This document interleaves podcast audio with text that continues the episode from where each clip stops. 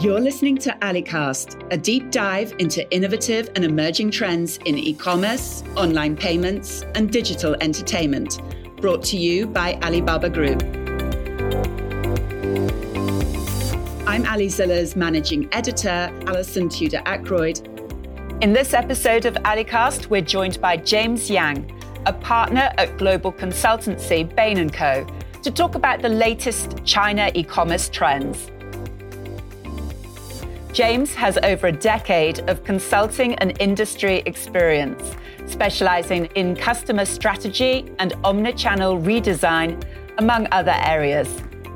Every year, Bain writes a preview of 11.11 Global Shopping Festival, also known as Double 11 or Singles Day in China. During this conversation, you'll hear why Bain thinks China, the world's second largest retail market, is entering a new stage of development and what that means for brands. James, thank you for joining us on Alicast. Thanks, Alison. Thanks for inviting me. It's great to be here. Just to set the scene, how important is China to the retail industry globally, and how important will it become in the future? Yeah, no question. I think without a shadow of a doubt, China is one of the most important consumer markets and the most important consumer story in the world today. Second largest retail market, right? So you just go by the numbers, 44 trillion RMB in retail sales in 2021. Just getting to this point has been an incredible path. Although there are a bunch of headwinds that, China is not immune to in the short to midterm that you see around globally, but I think many believe, including myself, China is in a great position to grow over the long term. It has 1.3 billion consumers. It has a rapidly rising middle class. It has an urbanizing population. I think that those are all just some great factors. And I think just to add a little bit on top of this as well, right? The more interesting angle from my side, especially when you look at the retail side of things, is just how innovative the market has been. China has also been this almost like a weather vane over the past couple of years, especially on e-commerce growth, O2O, and everything around it. So a wealth of innovation has followed this, from fulfillment, supply chain, how you handle customers omni-channel wise. So retailers and brands, I think China is not just a great growth story, but it's also a story of learning as well for other markets. That's absolutely right. I often hear from brands how a window on China helps feedback and improve innovation in their home markets. But following on from what you just said, how relevant then is 11.11 to global brands? Yeah, I think 11.11 is definitely that litmus test, right? You go from the total retail market and then e-commerce being so huge in China. I think overall, e-commerce penetration is already at 30%, right? So it's one of the highest in the world. And so when you kind of double click on that, shopping festivals within that have played a huge role, a critical role. Double 11 is the biggest one of them all, single largest online shopping festival, bigger than Black Friday, Cyber Mondays in the US. There's many more festivals, and there's been a proliferation of that since Double 11, 618, 520, Double 12, right? Big and small. But if you just kind of think about the two largest ones, Double 11 and 618, those two festivals alone already account for 12, 13% of the total annual e-commerce GMV. So it's extremely high. It's a very big part of the deal of retail in China, and it's a great litmus test of what Chinese consumers are feeling. But let's face it has been, as you said earlier, a turbulent year for China retail. As you said in your report, China is entering a new positive stage in its development. What is that stage? We're at what we at Bain call the fourth stage, which is really around the battle of share of loyalty and battle of wallet. To put that into context, it might help a little bit for just to walk through with everyone listening on just how we got here and why it's important. You just think about that growth trajectory, right, of the e-commerce world, early 2000s up to around 2015. The game was really about user penetration. E-commerce was in its infancy. Every user you reached was a new user that's shopping online for the very first time in their lives. And it didn't really matter the quality or the type of the consumer. As long as you kept casting the net wider and wider, your growth was assured. But then at some point, that has to slow down. The math just dictates you don't have an infinite pool of consumers. I appreciate 1.3 billion is a lot, but it's not infinite. So you go into the second stage, which was premiumization. If you want to keep that top line GMV sales growing, but the rate of your user base is declining in growth, the only way to keep it up was just average revenue per user. And what we noticed was the trend wasn't really about getting that person to buy 2 bottles of shampoo when they could buy one. It was really premiumizing. It was buying that same bottle of shampoo, but buying a better brand, buying a better, more expensive item, one with higher quality. And that actually matched the broader consumer trends that was happening in China. Consumers overwhelmingly wanted to buy better products, imported brands, all these things that kind of go through premiumization. At some point, then you saw that around 2019, I would say, you saw a bigger pool of consumers going towards value for money. So there's a polarization of spend, a bifurcation, if you will, and moving into both sides. And so no longer were consumers feeling that the single narrow-mindedness on getting pricier and pricier items was always worth it. So in their less core categories and their less core needs, what they would start doing is they start doing the trade-off. There were just great brands or new ones coming up that had great quality, great attributes, but it just didn't cost as much. When you combine that with COVID coming in around 2020 and that kind of impacting it, that was when like what we call and brings us to where we are today for the past 2-3 years is the fourth stage, that battle of loyalty. Because when all that easy growth goes away, user base is mature. The shoppers are mature. They know what they want. And the only way left for retailers to grow is from each other. Every dollar you gain is a very hard-fought victory, right? It's a big battle. You're competing against other retailers and platforms.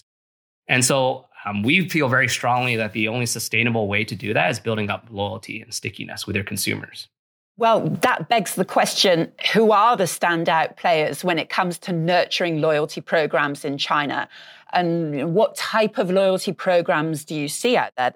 I think first and foremost, right, just on loyalty programs, I don't consider it like a check on the box. Like the fact that you have a loyalty program means you win in loyalty. It's more about what having a loyalty program represents. It means you want to close the distance with you and your customers and your consumers. You want to increase the stickiness and just make them love you as a brand, right? Or a retailer and just willing to buy with you more often in a non-margin dilutive way. But to go back to your question around loyalty programs, there's a couple that come to mind that have done really well, especially in the past year or two. The first one really is around membership clubs. So the Costco's and Sam's Clubs of the world have done extremely well with members. It's kind of a loyalty program with a different twist, right? Just essentially every single one who shops with you is a member or is part of your program. And what that allows them to do is being very targeted with who they want and who they attract. So, and a testament to this is even throughout the COVID period, the past year or two, you saw increase in their footfall traffic in store, which is quite impressive.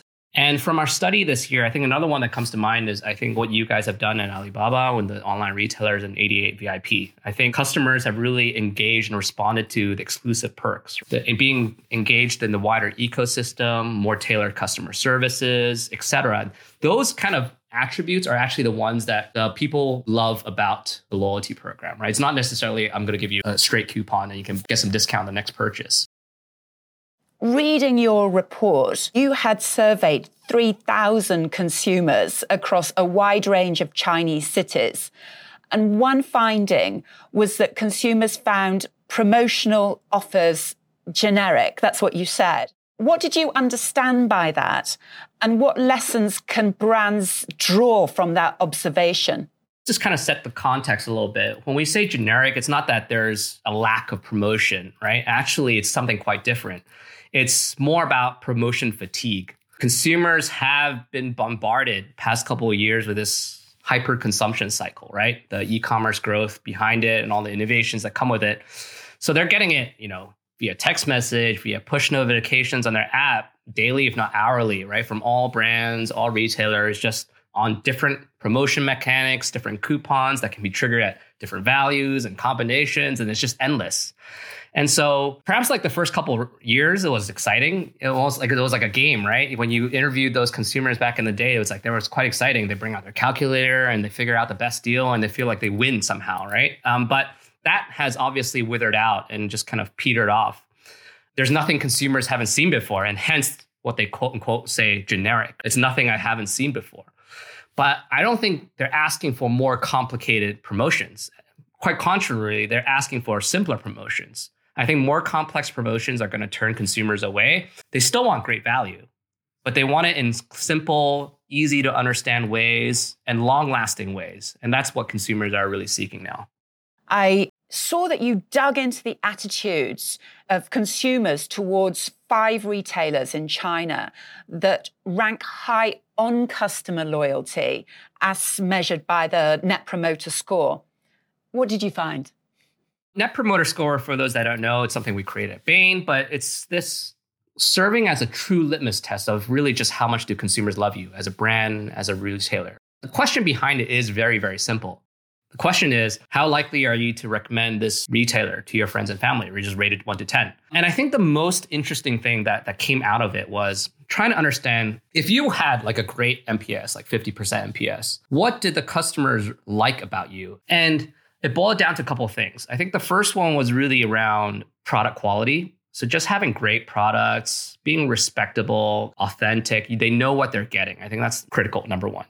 Number two is breadth of assortment, right? So being able to find what they want and what they need is of utmost importance to them and convenience. They don't want it to be like shuffled in and substituted with other products. And finally, the third one is what we just discussed before was the loyalty program. So they really do feel like that loyalty program makes a difference in how they choose and why I love a certain retailer. And when you kind of put that side by side with what I say, the rest of the retailers, right? You ask those consumers, what did they like about those guys? And what you'll see is they'll rate them for two things. Number one, low prices. And number two, enticing coupons. When you put those two things side by side, I feel like the lesson becomes so clear, right? It's just, one is winning on product quality, loyalty programs, and everything. The other one's just low price. When you put that side to side, it tells you that winning on price alone isn't enough. I mean, it's important to be competitive. You can't be priced out of the competition, but it doesn't help you generate that long-term customer loyalty, that lifetime value. And the learning lesson for me is also kind of the history of the shopping festival. I think we've pulled on the pricing lever quite heavily in the past, right, on shopping festivals. And we've kind of grown reliant on that as the engine for growth. But as the user base matures, as we enter the fourth stage of loyalty, we need to think about how to play into the other programs and kind of highlighting other features so that consumers stick with you the rest of the year as well. Thank you so much, James, for your insights. Always a pleasure to chat with you. Thanks for having me. And thank you, everybody, for tuning in to Alicast. Look out for the second part of our series with James Yang, where he will give you tips on overcoming supply chain logjams and product innovation, all adapted for the China market. If you liked what you heard, please search Alicast on Spotify or Apple Podcasts and hit follow. Alicast is produced and edited by Yashan Zhao. At AliZilla, we seek to keep you abreast of the innovative and emerging trends in e-commerce, online payments, and digital entertainment. Thank you, and goodbye for now.